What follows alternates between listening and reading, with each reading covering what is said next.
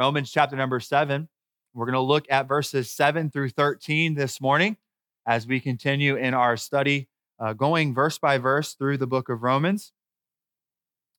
Romans chapter number seven, and starting in verse number seven, and we'll read down to verse number thirteen. The Bible says in verse number seven, "What shall we say then? Is the law sin? God forbid. Nay, I had not known sin but by the law, for I had not known lust, except the law had said, thou shalt not covet. But sin, taking occasion by the commandment, wrought in me all manner of concupiscence, for without the law, sin was dead. For I was alive without the law once, but when the commandment came, sin revived and I died. And the commandment which was ordained to life, I found to be unto death. For sin, taking occasion by the commandment, deceived me, and by it slew me. Wherefore the law is holy, and the commandment holy, and just and good. Was then that which is good made death unto me? God forbid. But sin, that it might appear sin, working death in me by that which is good, that sin by the commandment might become exceeding sinful." And so this morning I want to preach on the subject, or the topic, of the ministry of the law, the ministry of the law. Let's go to the Lord in prayer this morning. Dear Heavenly Father, we do come to you, Lord, just being reminded of your love and your grace, your mercy, your forgiveness in all of our lives. God, we're thankful that you loved us. There, there was no greater love hath been shown, Lord, than the love that that you have shown toward us, and that you sent your son Jesus to lay his life down for his friends. God, we're so thankful this morning for the death, burial, and resurrection of Jesus Christ. Lord, and it was all motivated and driven by your love for us, a sinner. Lord, not deserving your love, but your grace was bestowed upon us. God, I pray that as we get into your word this morning, as we look at the law and what uh, really the purpose of the law is for us, Lord, today and for the lost, that God, we would be reminded once again of how you have, Lord, just been so gracious to us in sending Jesus, the only one who could fulfill the law for us. Lord, we love you. We're so thankful for you. I pray that you would, Lord, use me this morning, fill me with your spirit, give me the words to say so that your people might hear from you this morning. And it's in Jesus' name that we pray these things. Amen. You may be seated. Last week, we talked about our relationship with the law as believers. We are now, as believers in Christ, we are dead to the law. Amen? And, and now we are to serve Christ in newness of the Spirit, bringing forth fruit, fruit unto God. We no longer, bound by the law, bring forth fruit unto death. We uh, now been delivered by Christ in the body of Christ. We can now bring forth, forth fruit um, unto God. And so we're thankful for that truth that we talked about last week. But today in our text really reveals the, the, the benefits of verse by verse exposition through particular passages of books of the Bible. We're, and that's what we've been doing, going through Romans. We don't we don't skip over verses, right? We go verse by verse, and that we can find here that in this passage, it could very easily be passed over if it were if we as a church were not committed uh, to looking at the book of Romans in a complete study. But although these are challenging verses that we read this morning, verses to discern, they are very beneficial for us in our spiritual lives. I, be- I believe Paul uh, in this passage of scripture uh, is, is really discussing his personal perspective of his spiritual journey. Now, there are many commentators that are split on that, uh, really uh, whether if Paul is speaking of a personal experience from verses seven through verse number twenty-five. And just as I studied it uh, throughout this week, I've really believe and I've kind of come to the conclusion that he is speaking of a personal experience in his life. You see, prior meet, uh, to meeting Jesus Christ on the Damascus Road and being converted from sin, Paul lived his life trying to obtain salvation through adhering to the law. Um, he tried to obtain salvation by strictly living a lifestyle of a Pharisee. And his efforts were unsuccessful, weren't they? Because the law only served to condemn his sin. The law did not serve to provide atonement or reconciliation to God. And so Paul had to come to an end of himself and trust Jesus Christ alone for his salvation. And I'm very sure that each of us can relate to the experiences of Paul in this text. And I want to examine the truths that he uh, has shared with us in this passage of scripture as we look at the ministry of the law. Number one, we see that the, the law exposes sin. The law exposes sin. Look at verse number seven. What shall we say then? Is the law sin? You see, Paul had spent a lot of time revealing the inability of the law to save, hasn't he? Up until this point, we've seen a lot of that. He taught that sin was not atoned by the law, but that men are condemned by the law. Apart from a saving relationship in Jesus Christ, then we remain dead in our sin. We remain condemned of God according to the law. And since the law could not save, but it served to expose and condemn sin, some assumed that the law itself was sinful or evil. But we find here that they, they saw no benefit in the law whatsoever. And Paul reveals that this kind of thinking and this doctrine when it comes to the law is nonsense, right? He says, God forbid, once again, have you lost your mind, right? God forbid. May it never be said that the law of God is sinful.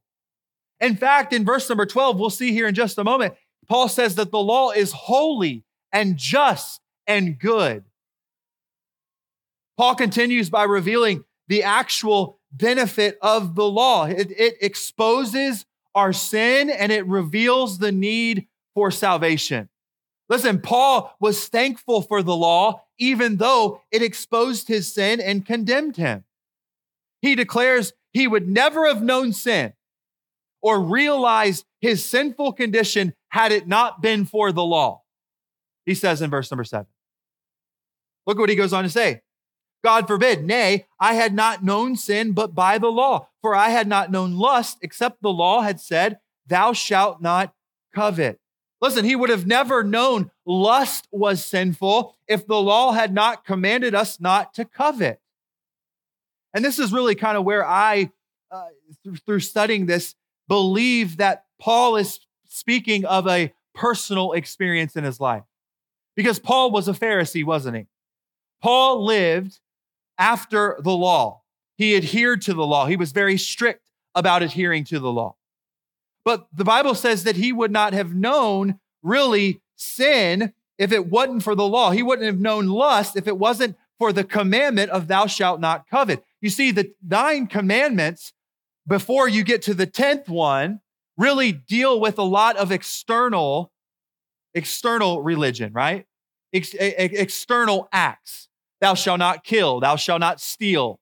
Thou shalt not commit adultery. But when you come to the tenth commandment, thou shalt not covet, it really gets to the heart, doesn't it? And that's what Paul is saying, is that I, I lived after the law, but when I understood and when I realized that tenth commandment of thou shalt not covet, I saw my sinfulness. I knew that I needed a savior. Many today try to ignore sin. They try to rationalize sin because so many embrace it, but God has not changed his mind or his holy standard. And as we learned in chapter number one, we are without excuse. God has revealed himself to us through his creation and through his written word. And the word of God exposes sin in the hearts of men. And, and because of that, no one can claim ignorance regarding sin. Why? Because his word exposes it. Amen? The law of God exposes sin is what Paul is saying here in verse number seven. But also, we, we find a very interesting verse, verse number eight. Let's look at it. It says, but sin taking occasion by the commandment, wrought in me all manner of concupiscence, for without the law, sin was dead. Here we find a very interesting thought concerning the law of God and sin. Now, understand, we must never forget the subtle nature of Satan and his determination to use any means to entice us in sin. You see, sin takes occasion by the commandments, the Bible says. And that's better understood when we really understand the word uh, occasion. It means opportunity. And so sin takes the opportunity by the commandments. Sin seeks to distort the law in an effort to create an opportunity for us to sin. And so what Paul is saying here is that the enemy tries to use the tool that God uses to expose our sin, the law, to entice us to engage in sin. And so as we look further into the text, we discover the damage that results from the enticement to sin. Through the opportunity sin presented, Paul admits that he engaged in all manner of concupiscence. Now, it's probably not a word that you use every day, concupiscence. But it's a very interesting word. It's a word that means to long for that which is forbidden. It is to lust. It is to desire. And so Paul shares with us that Satan uses which is forbidden or off limits to us to create a desire in us for what we are forbidden to do. Very interesting. But if you think about it, it makes a lot of sense. I think of my kids or and, and you with, with children or who have had children. What is the easiest way to get a child to do something? Tell them not to do it, right? Tell them not to do it. How many times has a, has a child been burned immediately after being instructed not to touch something that was hot? How many times have a, has a child been uh, shocked by an electrical outlet, outlet immediately after being told not to touch? And so there's something in our nature that compels us to see for ourselves, right? Mainly because we were told not to. Have you ever, have you ever seen a sign that says wet paint, don't touch? Man, don't you want to touch that paint? You walk by that sign and you're like, I just want to see if it's dry, right? I just want to see if it's wet. And you touch, you reach out and you touch it and you get paint on your finger. That's what Paul's trying to say here. There is an inward desire obtained through our sinful birth that desires what is forbidden. And Satan can use something so good and so holy as the law to entice us to sin. But then he goes on to say, for without the law, sin was dead. He reiterates that, that sin, that um, he, he reiterates that, that it, the law exposes sin. Now, when Paul says, for without the law, sin was dead, it does not imply that sin was non-existent prior to the law being given, because we know that sin existed ever since Adam sinned in the garden. Amen? So that's not what Paul's saying. What Paul is saying here is that prior to his knowledge and his understanding of the law, he did not fully understand the depth of his sin. He did not realize the magnitude of his sin or his need for salvation until it was revealed by the law. And I say, thank God for the law because of that. Amen? Thank God that the law exposes our sin. But not only that, do we see that it condemns our sin. The law condemns our sin. Look at verse number nine. The Bible says this, for I was alive without the law once, but when the commandment came, sin revived and I died. Now, Paul speaks of the time here in his life where he sought righteousness through adhering to the law, right? Just we we kind of talked a little bit about it after verse number seven. There could be no doubt that Paul was very zealous, was a very zealous defender of the law. He was a Pharisee of the Pharisees. He adhered to the law. No one would have been more considered, considered more worthy among the devout Jews than Paul. Although Paul was willing to adhere to the law in an outward practice, he never considered the deeds within his heart. And when he realized that his inward desires were just as condemning as his outward displays of righteousness, he died, not physically, but spiritually. He knew that he was dead in his sin. So in essence, Paul came to the sobering reality that righteousness was not obtained through works of the flesh or keeping the law of God. Can I get an amen this morning? Aren't you thankful for that truth? I'm thankful I didn't have to work my way to, to, to heaven. I'm thankful I didn't have to work my way for salvation. And we need, we too needed to come to the same realization that we were sinners, that we were lost, and that we could not obtain righteousness on our own. You see, prior to the convicting power of the Holy Spirit in our lives, we lived our lives to please ourselves. And if we're honest this morning, the flesh enjoys the pleasure of sin. However, once we were confronted by the Holy Spirit and we were shown our need, what happened? We were devastated. We realized how futile our attempts at obtaining righteousness really were. We felt condemned. We felt alone. We felt afraid. And as com- as uncomfortable as that condition was in our life, it was beneficial. Why? Because it led us to our salvation. Thank God for the law. But verse number ten goes on to say, and the commandment which was ordained to life, I found to be unto death. Paul had spent many years in his life in pride and feeling great accomplishment by adhering to the law. He took a lot of pride in that. But he realized there was a point in his life when he realized that his efforts were in vain. And rather than being counted righteous through the law, he discovered he was condemned by the law and he was lost before God. And all of his works had not accomplished anything of value concerning his spiritual standing with God. I love that verse. For by grace are ye saved through faith. Man is not of yourselves, but the gift of God, not of works, lest any man should boast.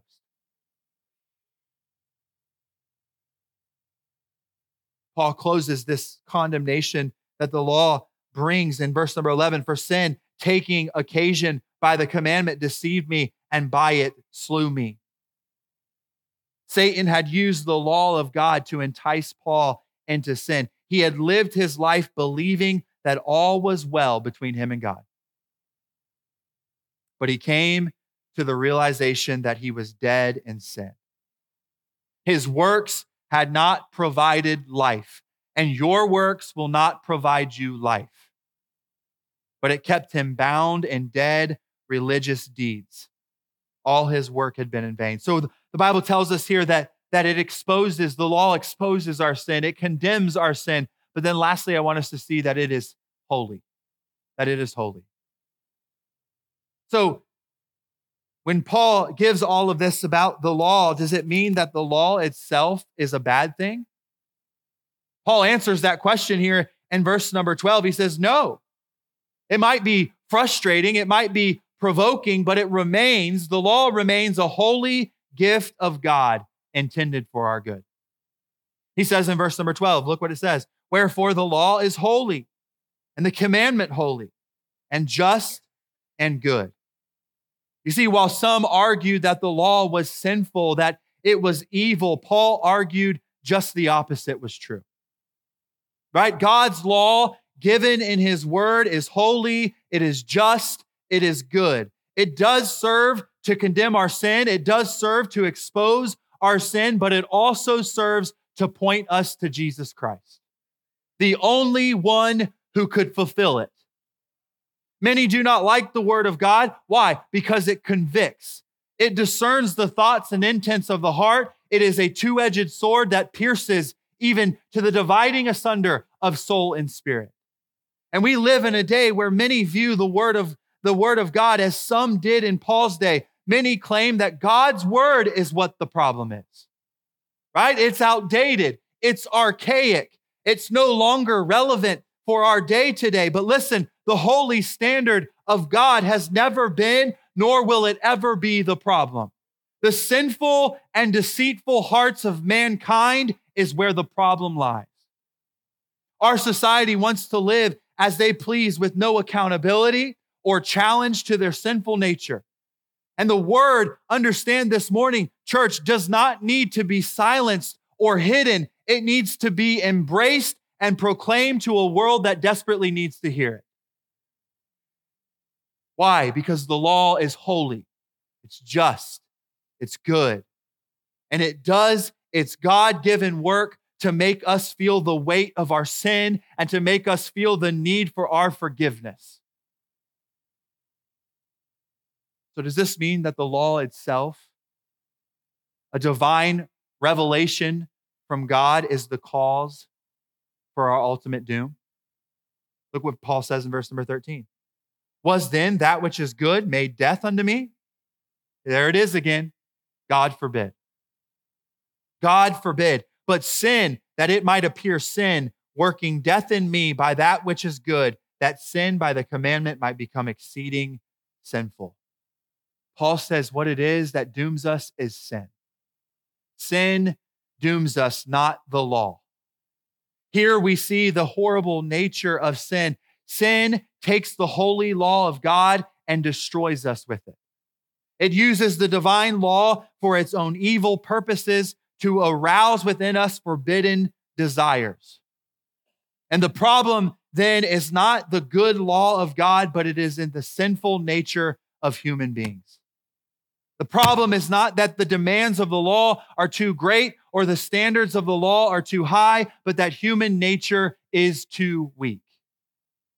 Listen, the power of sin in a person's life is too great. It is too perverse. And no matter how well And how, no matter how well intentioned a person might be, no one has what it takes to live out the demands of the law and fulfill it. And so that truth is the ultimate predicament confronting those who view the law as a way of salvation. And so with Paul this morning, I say, praise God for the holy, just, and altogether good law. Praise God that it exposed my sin. Praise God that it revealed my condemnation. Praise God that it led to conviction of sin. Listen, I am glad this morning that God loved me so much that he refused to allow me to continue in sin without confronting sin in my life. Listen, had I never been convicted of sin, I would never have realized my need for Jesus Christ. Had I never realized my need for Jesus Christ, I would have never been saved. And through his gracious mercy, God provided the means of my salvation, and he opened my eyes to the truth of his word. Aren't you thankful for the law this morning? Because the law leads us to Christ, the only one who could fulfill it. So the question is this morning is, have you responded to the call of God unto salvation? The truth has been shared this morning today, and I'm sure that if you are unsaved, you are aware of your need this morning. So why not come to Jesus in faith and repentance so that you too can be delivered from sin and death? Because here it is, church, the law will not save you. But the law, because it's good, it's holy and just, can point you to the one who can. So this morning, I, I, I just want to say with Paul this morning that I am thankful and praise God for the law. Praise God that it exposed my sin and my need for a Savior.